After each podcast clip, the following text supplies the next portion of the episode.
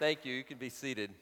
It's so good to be back at Bethesda. I don't know if uh, Pastor Dez is with us today, but if he is, uh, I can't see with the lights in my eyes, but uh, it's always wonderful to be back here. Thank you so much, Dan, for having me back. I think this is probably the 10th time uh, that I've spoken at Bethesda.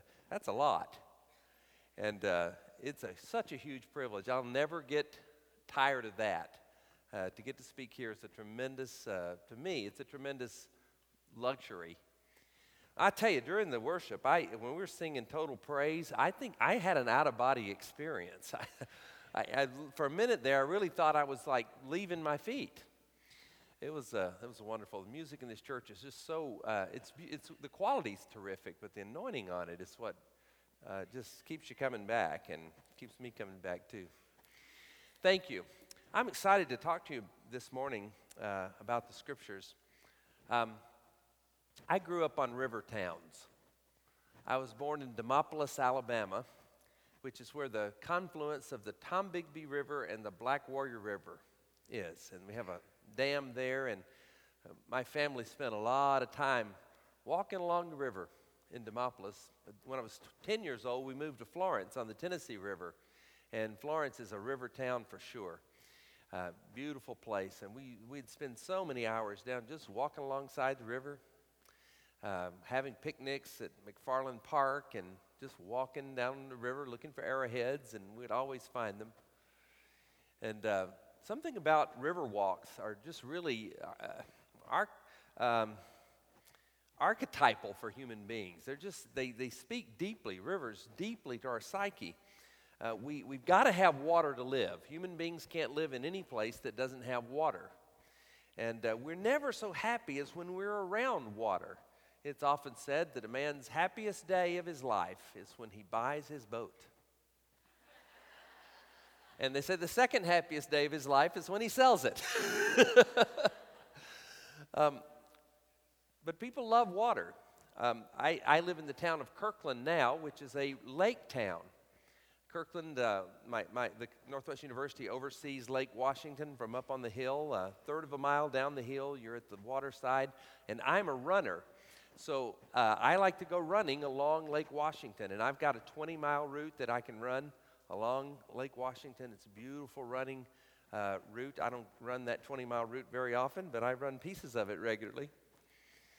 And uh, it's just a beautiful thing. And people just congregate around the water, especially during the summer. Now that it's summertime, there's always people playing beach volleyball down in the water in Kirkland. Great big men and beautiful women go down there to just play volleyball and be together. And, and then the beaches are just full of people uh, sunning or having a picnic or just getting together.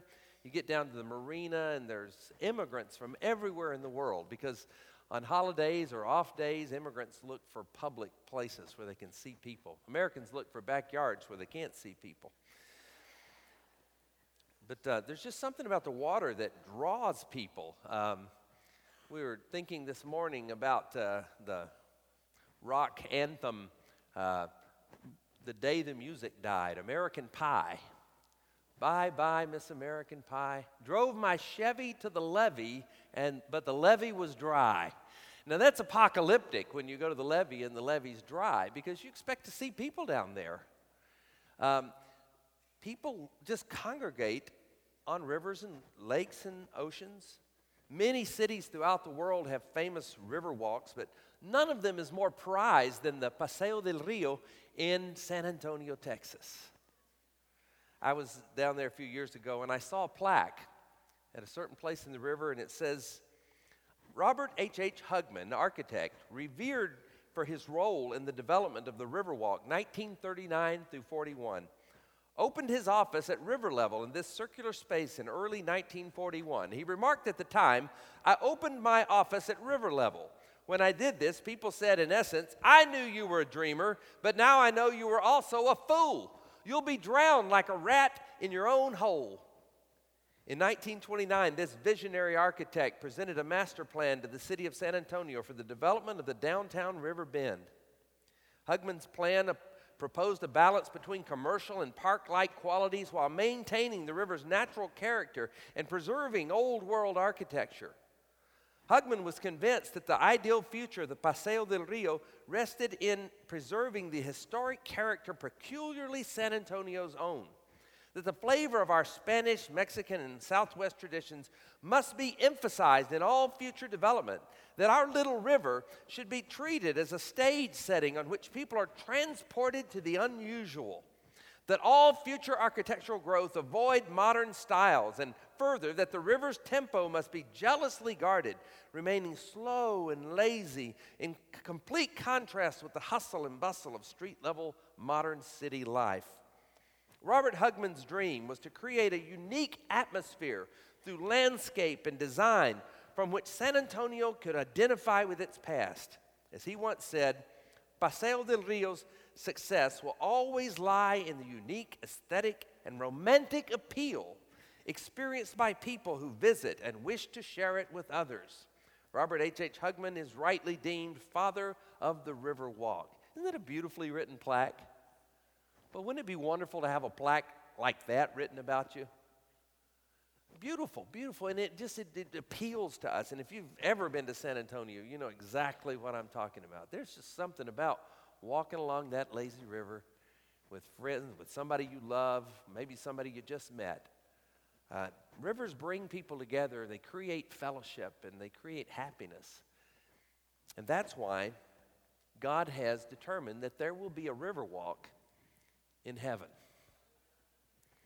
In its depiction of the New Jerusalem, the book of Revelation appeals to the archetypal human love of water in declaring that the heavenly city the place of our final blessed estate, will have a river walk, a road that runs alongside a river. Listen to the words of Revelation 22, 1 through 5, and I invite you to stand for the reading of God's word. Revelation 22, verses 1 through 5. Then the angel showed me the river of the water of life, as clear as crystal flowing from the throne of God and of the Lamb down the middle of the great street of the city. On each side of the river stood the tree of life, bearing 12 crops of fruit, yielding its fruit every month. And the leaves of the tree are for the healing of the nations. No longer will there be any curse. The throne of God and of the Lamb will be in this city, and his servants will follow him. They will see his face and his name will be on their foreheads, and there will be no more night. They will not need the lamp, light of a lamp or the light of the sun, for the Lord God will give them light, and they will reign forever and ever. May God bless the scriptures to our understanding. May we see things we've never seen before, and may we see our lives completely new. In Jesus' name, amen. You may be seated. This is an amazing description of the heavenly river. First, we have this heavenly boulevard. It's not just a regular street, it's a boulevard because it's paved in gold. we know that from the tra- previous chapter. But it's described as having a river running right down the middle. You can imagine a big highway with the median being the river. The road runs along both sides of the river. And the river that flows between the roads is as clear as crystal. And it flows from the throne of God and of the Lamb, from the throne of the Father and the Son. Notice it does not mention the Holy Spirit, because if it mentioned the Holy Spirit, it would be the Trinity River, which, as we all know, does not flow as clear as crystal. Muddy. I was looking at it yesterday just to remember, and it's a muddy place. And, you know, we've never seen fit to much develop it here in Fort Worth uh, the way they did in San Antonio, but different river. Well, on each side of this river stood the tree of life, it says. And this is a really odd reference. It, it, the, the phrase is very difficult to translate because of the singular reference to the tree of life. Now, some translations will change the tree to plural with trees growing along both sides of the river. Uh, and yet, some artists have conceived it as a tree growing over the river with roots going down on each side, a singular tree, because the reference is to a singular tree. I don't know whether there are lots of trees on each side of the river or whether it's one tree uh, overdoing the river, but at any rate, it's, it's a figure of speech, so to speak. It's, it's, um, I don't know exactly how literally to take this, but it, uh, one or the other is true. but the singularity of the reference is important because it emphasizes the connection of this tree of life in heaven to the tree of life that was in Eden. That's what's going on here. Eden is being restored and amplified in heaven. Paradise is restored to humans. As you know, the tree of life that grew in the Garden of Eden guaranteed eternal life to all who ate from its fruit. Genesis 3:22 says that God drove the man and the woman out of the garden lest they eat from the tree of life and live forever. And so there's a ref, this reference is directly to that tree of life that was in the garden and here it is again in the eternal paradise and everyone who eats from that fruit will live forever. Now, this tree of life that is growing along the boulevard is not it's it's it's alive and it is green beyond description. It is it is the most alive tree you've ever imagined in your life. It's not just yielding fruit. It's yielding a brand new crop of fruit every month. Well if you had an orchard like that we, we washington's an orchard state we grow uh, uh, apples we're the apple capital of the world and grow cherries everywhere and uh, there are orchards everywhere. But can you imagine harvesting your trees every month with a new crop of fruit? That, that's a super tree. I mean, that's, that's a, that tree is alive beyond description. And it goes further than that. That'd be enough in itself to make it a pretty impressive tree. But he goes on to say that the leaves of the tree are for the healing of the nations. What an amazing description of a live tree. And what makes this reference so unusual and so meaningful in a way you've probably never seen is the word that John uses to say tree of life. As he's using this phrase, tree of life, the normal word for a green tree, a live tree, is the word dendron. A dendron is a live tree, a green tree. You know it from the word rhododendron, rose tree in Greek.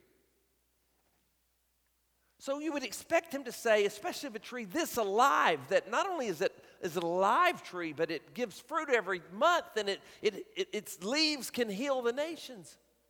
You would expect him to use the word for green tree, dendron, but he doesn't. He uses the word xulon, which means a dry stick, a beam of lumber. Now, he didn't invent that usage, it's an odd usage. It goes against normal Greek. But he didn't invent it. As a matter of fact, it's the same phrase that's used in the Old Testament translation, the, the Septuagint, the Bible he would have had in front of him of the, of the Old Testament. It, John knows that xulon is the wrong word for that kind of tree, but he uses it anyway. He uses it in a way that the translator of Genesis could have never grasped.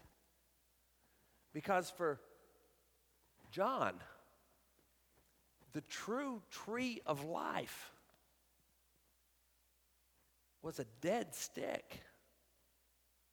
It was a piece of lumber. It was two pieces of lumber that crossed in the middle, on which the King of glory died.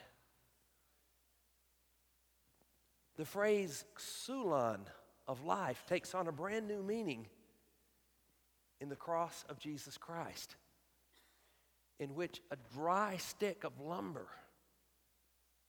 becomes the very source of life for all humanity.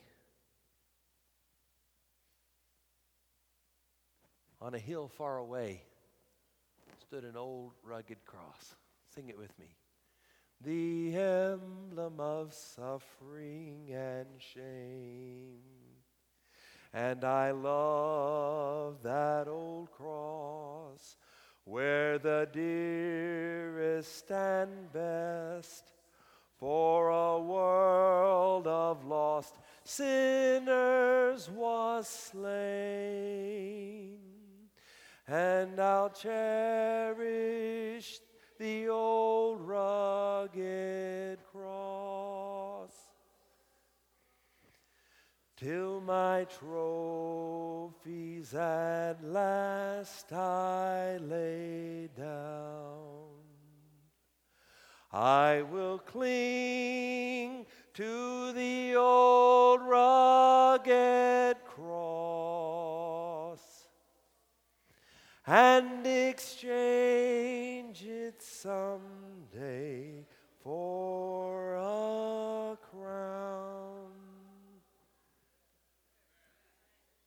was no greater relic through the old centuries of the church than to claim that this piece of wood was from the true cross.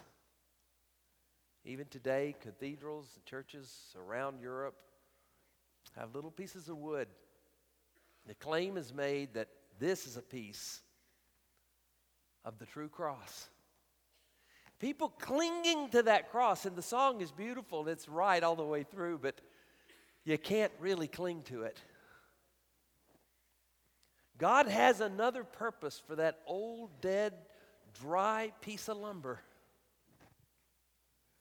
God has determined that in the New Jerusalem, that that dead stick will participate in the resurrection of Jesus. And it will spring back to life.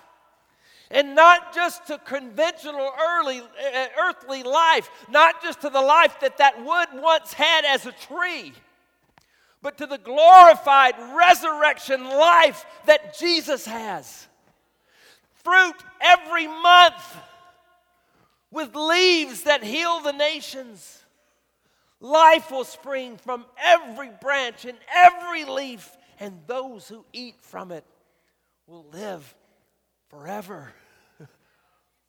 what a glorious, glorious, glorious truth that the very instrument that was used to kill Jesus will participate fully in the abundant resurrection life that Jesus has. And that is glorious beyond description, but it goes way beyond the cross. Because the cross is an icon. What is an icon? We in the Protestant churches don't have icons. They have icons in the Eastern Orthodox churches. But the point of an icon is not it's not an idol. You don't look at it and worship it. The point of an icon is that you're supposed to look through it and see something beyond it. And the cross is an icon. It's not something you're supposed to look at, it's a lens you're supposed to look through.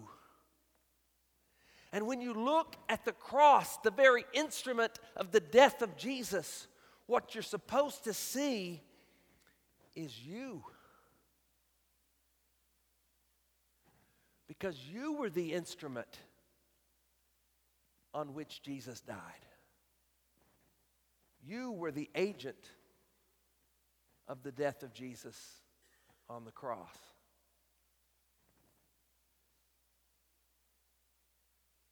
Were you there? Sing it with me. Were you there when they crucified my Lord? Were you there when they crucified my Lord? Ooh,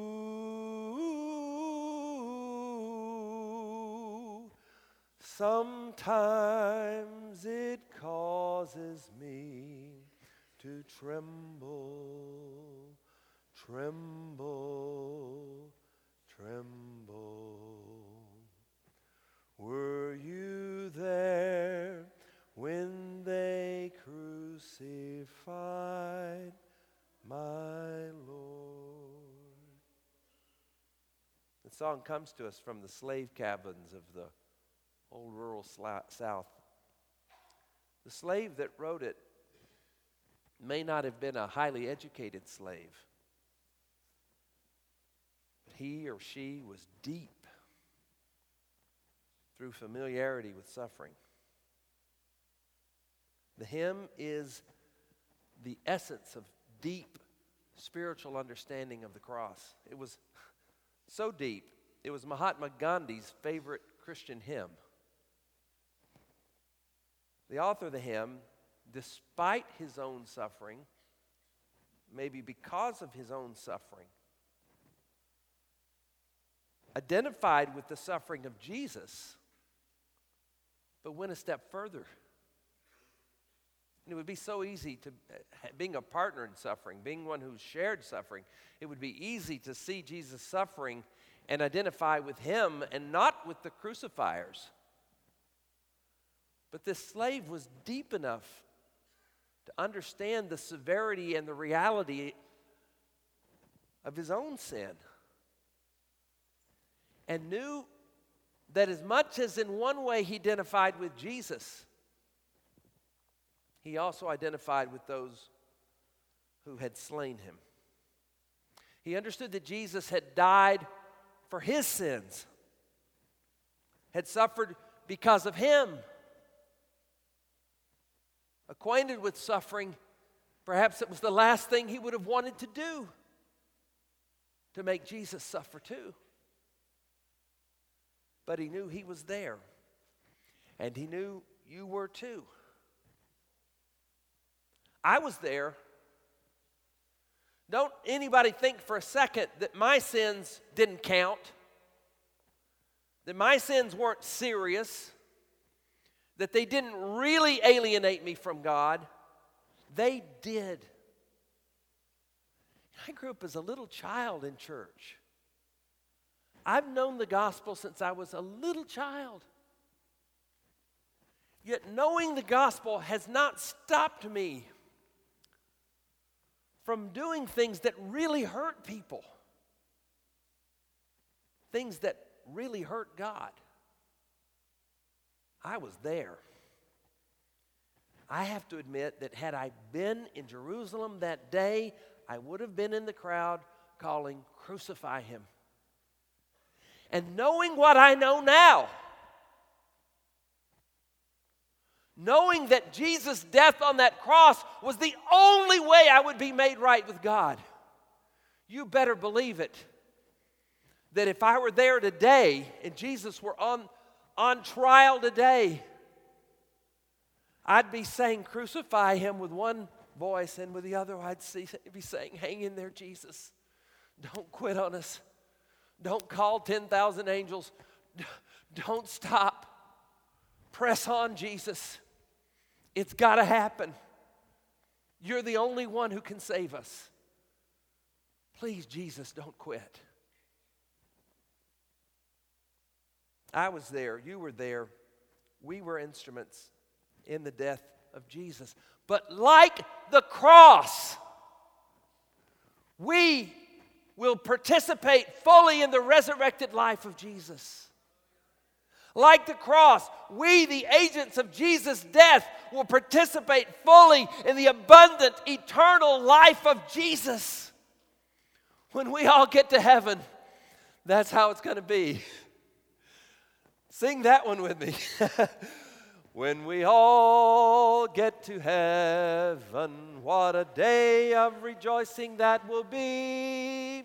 When we all see Jesus, we'll sing and shout the victory.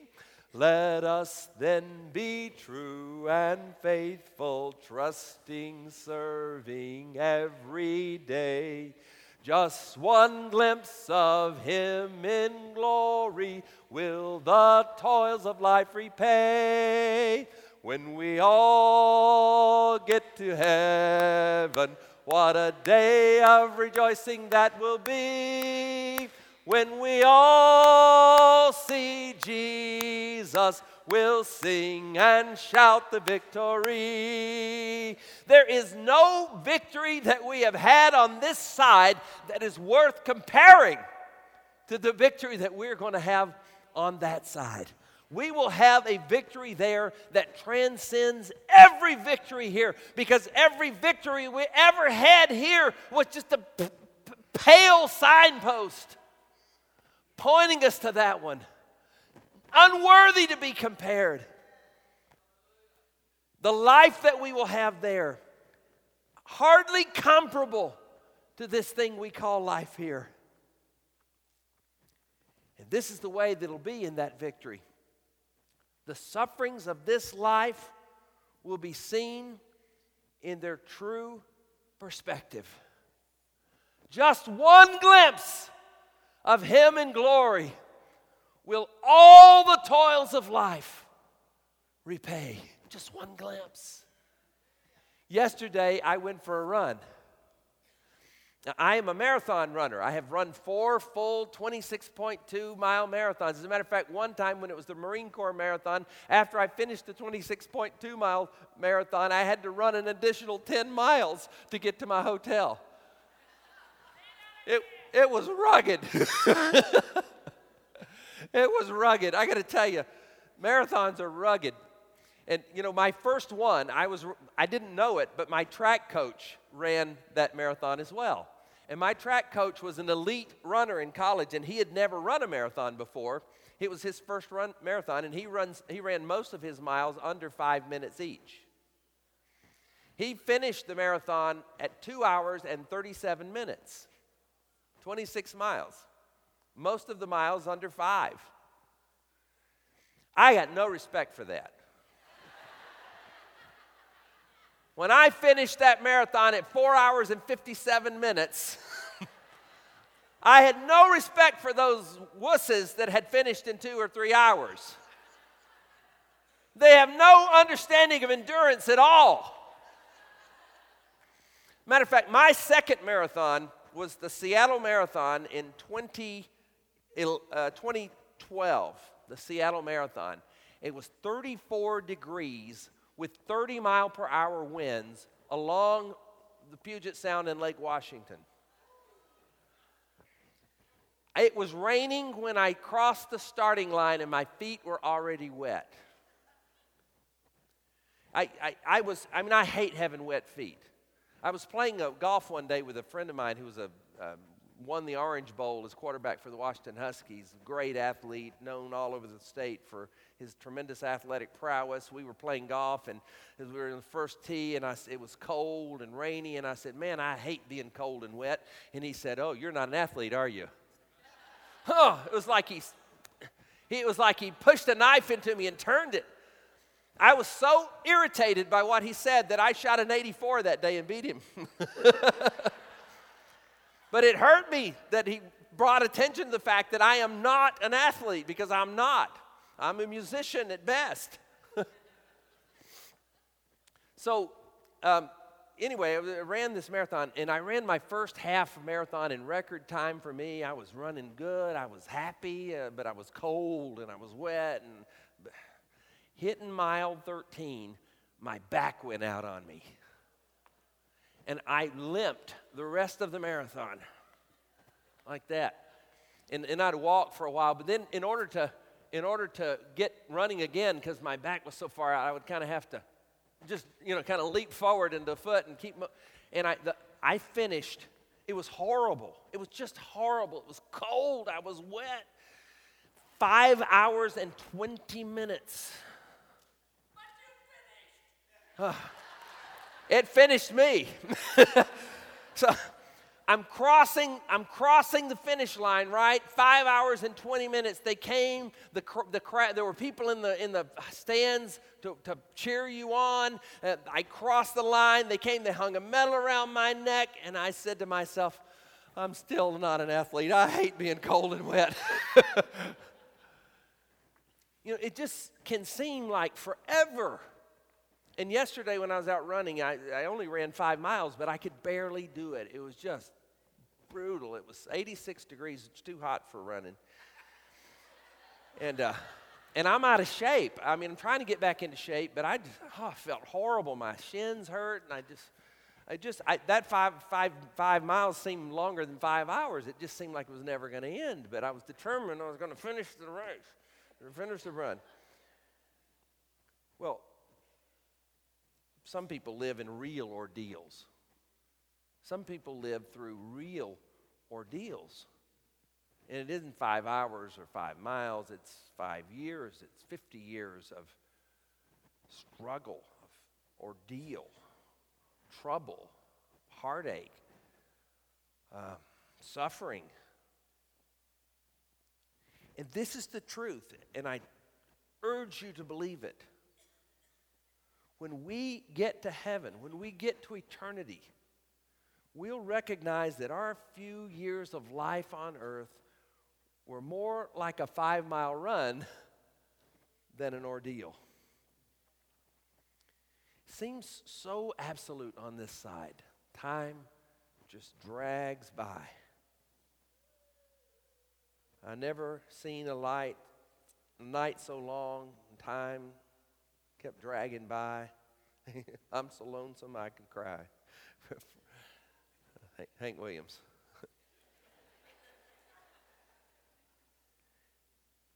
but on that side, it's going to seem like it was nothing at all. I'm 57 years old right now. 57. And I think, you know, I th- it was just yesterday I was in Ecuador with a team from Bethesda. That was 16 years ago. It seems like yesterday. Many of you were there. It seems like yesterday. Some of you, while you were there, you felt like it was 17 years. but it's gone. It's, I think back 40 years ago, and it seems like yesterday, but it, it just, where has the time gone?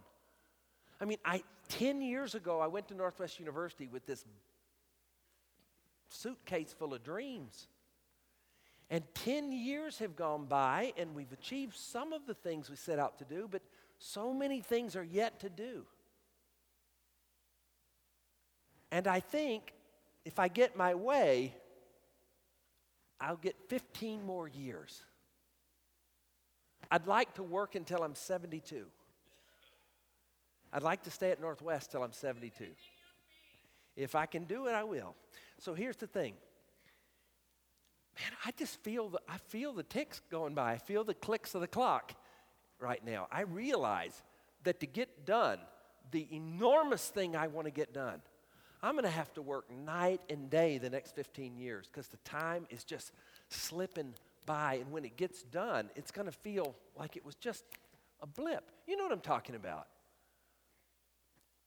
That is how this vale of tears is going to feel when time is no more, when we have hit eternity, whatever we went through in this world,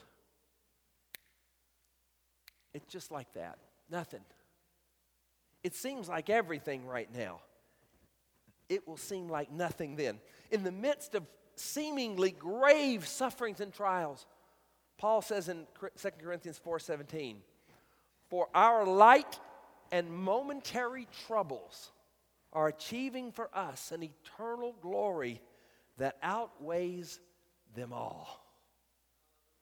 Our la- light and momentary troubles. You know, no matter how severe the trouble you may be going through right now, you will understand that it was a light and momentary trouble when you get to eternity. It'll be worth it all when we see Jesus. Life's trials will seem so small when, see, when we see Christ. One glimpse of his dear face, all sorrows will erase. So bravely run the race till we see Christ. No matter what you're going through, don't get stuck in it. Go through it. Don't be weary. Don't despair. And whatever you do, don't get angry at God and join the side of evil. Your enemy is not God. No matter what you've been through, your enemy is not God. God is your salvation, God is your only friend. It breaks my heart to see people going through difficulty, going through tragedy, going through times inspired in the heart of evil itself. And instead of clinging to God, they make friends with the evil. Don't do it. Press through. Fix your eyes on the prize ahead. Time will end, and eternity will transform everything. The resurrection will bring everything back to life and to a greater degree of life than we can imagine. Not only will the dead stick of the cross sprout leaves and flower and bear fruit, it'll do it every month. Its leaves will heal the nations. Look through the icon of the cross. See our own resurrection in the figure that John gives us here. The dead stick of our lives will bloom again. When I was uh, 21 years old, I was praying in my dormitory room at Evangel University. I was grieving over a tragedy that had occurred. It was devastating.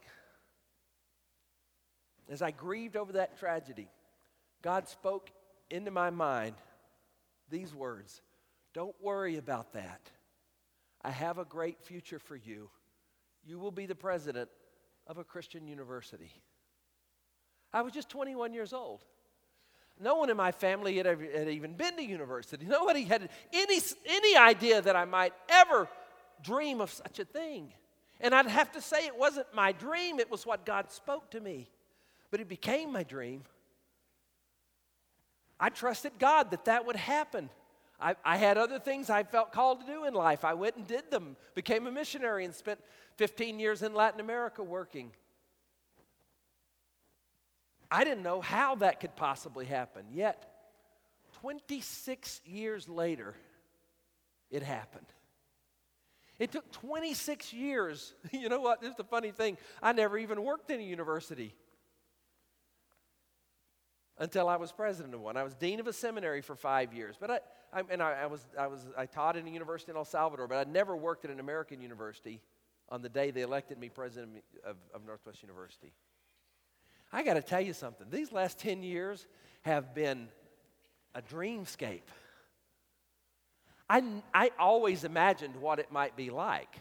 I always hoped for what that it might be a great blessing. It has transcended everything I'd ever hoped it would be. I know what it's like to fulfill a dream, but I also know what it's like for a dream to be utterly crushed. Um, you know, I was a musician growing up. I was a tuba player and a string bass player. And um, I got it in my head as a junior in high school because my church had a massive meltdown, terrible scandal with our pastor. And um, I, somehow I lost track of my childhood calling to be a, a church minister and decided I'd serve the Lord as a musician. And I decided I wanted to be a symphony player. So I was working really hard to, uh, to become a symphony player. My first year in college, I played the tuba eight hours a day, every day. I was working as hard as I knew how to try to get past my skill deficits to try to get into that, that realm that I could become a professional symphony player. After about a year of this, the tuba chair for the Boston Symphony came open. And 350 tuba players applied for the position. And I read that and I thought, hmm, I'm one of the top five best tuba players in the state of Alabama.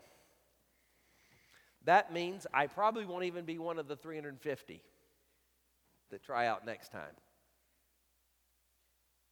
It means I'm probably not one of the best 350 players in the country. But even if I were one of the best 350 players in the country, I'm never going to be the guy that gets that chair. I just had a come to Jesus moment in which I realized that everything I had put into trying to become a professional musician was wasted, that I was not going to become one. I just didn't have the skill. The same thing that made me a bad athlete, bad eye hand coordination, was killing me as a tuba player. I couldn't get, there was a level I just couldn't get past. And I also knew that spending eight hours a day in a practice room did not fit my personality. After a year of doing that, I realized that this was not, didn't fit my personality. And I, I uh, sold my tuba and went and tra- transferred to Evangel. And um, I played for about another year there, and then I gave up on accomplishing anything further as a musician. That was a crushing blow to a dream that I had been working really hard to achieve. Um, many years later, I was at Northwest. My uh, choir is phenomenal. Our, our choral music program is phenomenal. And uh, they decided to have a, a Christmas concert at Benaroya Hall, which is one of the finest concert halls in the world in Seattle, paid for with the enormous wealth of Seattle. And uh, it's a phenomenal concert hall. And um, we contracted with the Rainier Symphony to, uh, to, to put the 100 voice choir and the orchestra together, and it was just a phenomenal concert. And um, the second year we did it, they came to me and said, How would you like to conduct the orchestra for one of the songs? And it was a joke. you know, it was, it, was a, it was a joke conducting thing, but but I thought, I'd love to conduct the orchestra. I'd love to do that. So, so I practiced the piece. I learned the piece really well, and, and I conducted, and I'm cueing the musician. So it was really funny. The, the conductor of the orchestra said the, to, the, to the players, whatever he does, ignore him.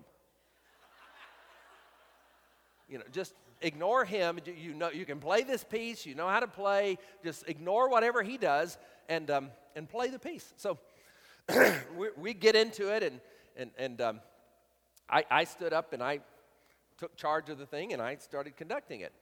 And the conductor is watching from the side, and he, he turns to his assistant and he says, They're following him. so after it was all over, they, they, they said, uh, he said to the choir, to the, to the orchestra, what, what happened? Why, why were you guys following him? And, and they said, Well, he just took charge of us. We had to follow. And I, I got to tell you, conducting that orchestra was healing beyond belief. Because I just wanted to be the tuba player. I never dreamed I would get to stand in Benaroya Hall in Seattle and conduct a symphony orchestra. Never, could, never entered my mind that that could be the truth.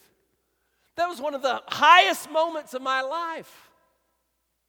A little dream sprouted out to something beyond what I could imagine. A little failure came back as a monster success. That's what heaven's going to be like. Not only will the dead stick of the cross sprout leaves, you're going to sprout leaves. Something that you gave up for lost is going to come roaring back to life in another form more glorious than you ever thought possible. God will revive in eternity every good thing in your life. Nothing that was God's gift to you will be missing when you get there. It's all coming back. Nothing that was truly part of who God created you to be. No dream that you ever dreamt for God's glory will be left unfulfilled things you long ago buried and gave up on will spring back to life as your tree blossoms again. You may say, You don't understand. You don't know. You don't know what I've been through. You keep telling these little stories about your successes, and I apologize for them. They're my life. I, it's what I know. You don't know what I've been through. Believe me, I don't talk about the things I've been through. Maybe you lost your wife That hasn't happened to me. Maybe it was through death, maybe it was through divorce. Some would say, I lost my child. What are you going to do about that? And I'm going to tell you that God, you, mis- you miscarried a child, you never got to see a day of that child's life, that child's going to be there. That child is going to be there more glorious than you ever imagined. This is what all of the near death experience stuff tells us. You lost your marriage, in this world, reconciliation is going to happen. You lost your spouse, reunion is going to happen. You don't understand, Joe. They were lost. They didn't know Jesus.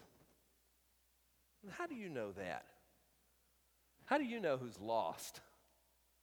How do you know whether your faith will sanctify someone else or not? You don't know.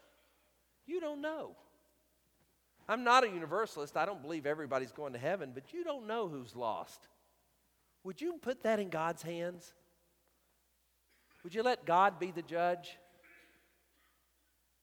Would you not live the rest of your life in mourning over a loved one that died and you weren't sure of their status? Or maybe you thought they didn't call out to God in their last moment, or that, that the baptism that they experienced, God didn't honor, that the faith they once had was enough? We don't know these things. Don't pretend to know things you don't know. What I can tell you is that every good thing God will bring to life again. Maybe not in the way you expected, but better than you could have dreamed. Maybe you lost your business. Maybe you lost your life's dream. But I can tell you, if George Costanza ever makes it to heaven, he's going to be an architect. you don't know how God is able. You haven't even experienced the creativity of God yet. Don't you ever despair. Things you thought were dead and lost forever will sprout again. What do you do when leaves fall off a tree? You rake them up and throw them away, right? Well, there, the tree's going to sprout again. And the leaves are for the healing of the nations. The leaves that have fallen off of your tree, the failures that you wept most bitterly, give them to God. God is going to cause everything to sprout and grow and prosper again, and you will not be disappointed in the eternal city of God. Paul said, I want to know Christ. Yes, to know the power of his resurrection and participation in his sufferings, becoming like him in his death, and so attaining to the resurrection of the dead. We're going to have to die first if we don't go in the rapture. But even in the rapture, we're going to slough this old husk off. Everything's going to be new. And if we know him in the power of his death, we will know him in the power of his resurrection. And the best thing about eternity, and with this I finish, is that we don't have to wait for it, it's already begun. The new age of God began with Jesus coming and his announcement of the kingdom of God, and we have already begun to live in the light of eternity, and life has begun anew on the day that we are born again. Now, listen to this. According to the astrophysicists, you don't have to believe this, but this is what the astrophysicists say. Astrophysicists tell us that when we look up into the night sky and we see stars, we're seeing what happened millions of years ago. The closest star to the sun is Alpha Centauri, it's four light years away. So everything you see from Alpha Centauri is four years ago. There are other ones that are millions of light years away. And when you see those stars, according to the astrophysicists, you're seeing light that happened millions of years ago. Whenever you look into the sky, you're actually looking into the past. You see the past. We can even detect the cosmic background radiation that remains from the first split second of creation. What happened in the creation, the light from that creative act of God, can still be detected in the cosmic background radiation. Now, when we look into Jesus, we see the opposite. Follow me on this. The light of the new creation has reached our eyes, and we're no longer living in the past. we're seeing the light from the future. When we see things through the new creation, we're seeing the light of the future invading the past in the opposite way that the light of the past invades our present. When we see in the light of the new creation, the future is seen now. And Christians live in the light of the age to come. Paul says, if anyone is in Christ, the new creation has come. The old has gone, the new is here. Old things have passed away in the King James language. All things have become new. The new, the creation, the new creation that awaits us in the New Jerusalem in, is invading and enlightening our present now. If we see with the eyes of faith, we will live in an abundance of life that exceeds everything we've known before. The new creation is ours here and now to live abundantly, to, be, to live beyond our dreams, beyond our creativity, beyond what we can imagine. We can still live it today if we walk in faith and we walk in the light of what God has for us. Let us pray. Heavenly Father, we thank you for this glimpse into heaven. Thank you for your word that declares things to us that are beyond our experience, beyond our knowledge, beyond our greatest hopes. Lord, I pray for any person in this place that has been defeated by their past. These light and momentary sufferings that Paul talked about, they seem so absolute here. Lord, there are people who have been crushed by what they've been through. Even as I speak now, would you speak to them? Would you say to them, I have a new life for you? I have a future for you that is better than you can imagine. Trust in me. Put your trust in me. Put your eyes on me. If you're here today and you would say that life has crushed you, you hear words of hope here. You hear and you hear from the scriptures, from the Word of God, that everything can be different, everything can be better. That God's plan for you and God's purpose for you is a brand new creation. God's purpose for you is resurrection and fulfillment. God's purpose for you is victory. And you would say, I want to live in that victory. I just invite you to raise your hand right now. Life has crushed you, but you want to live in the victory. Just raise your hand. Raise all around the place. Just raise your hand. I'm, I'm done with being crushed. Maybe you've never accepted Jesus Christ as your Savior. Believe me, that's what it is. That's, that's where it is.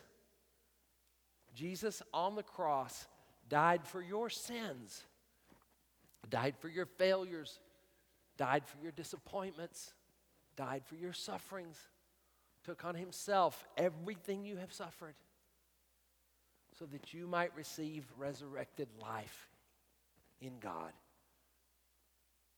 Would you give your life to him today? Would you turn it over to him? Would, would you today decide, I am going to be a Christian?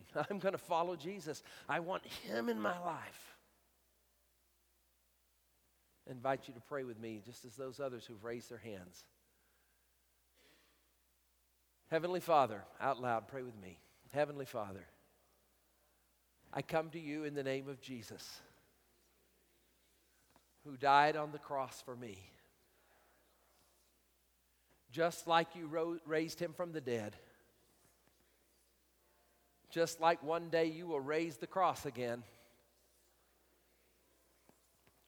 raise me up. Pick me up, Lord. You've seen my pain. You've seen me in my crushed situation. Breathe new life into me. Let the new creation dawn on me. Make me new again. And I will trust you. I will walk with you in the light of faith. I receive new hope. I will walk in abundance of life. In Jesus' name. In Jesus' name, who has promised to walk with me. Amen. God bless you. God bless you. If you've lost someone and they're in heaven today, it's just a little longer. It's just a little longer. God bless you. Keep pushing on.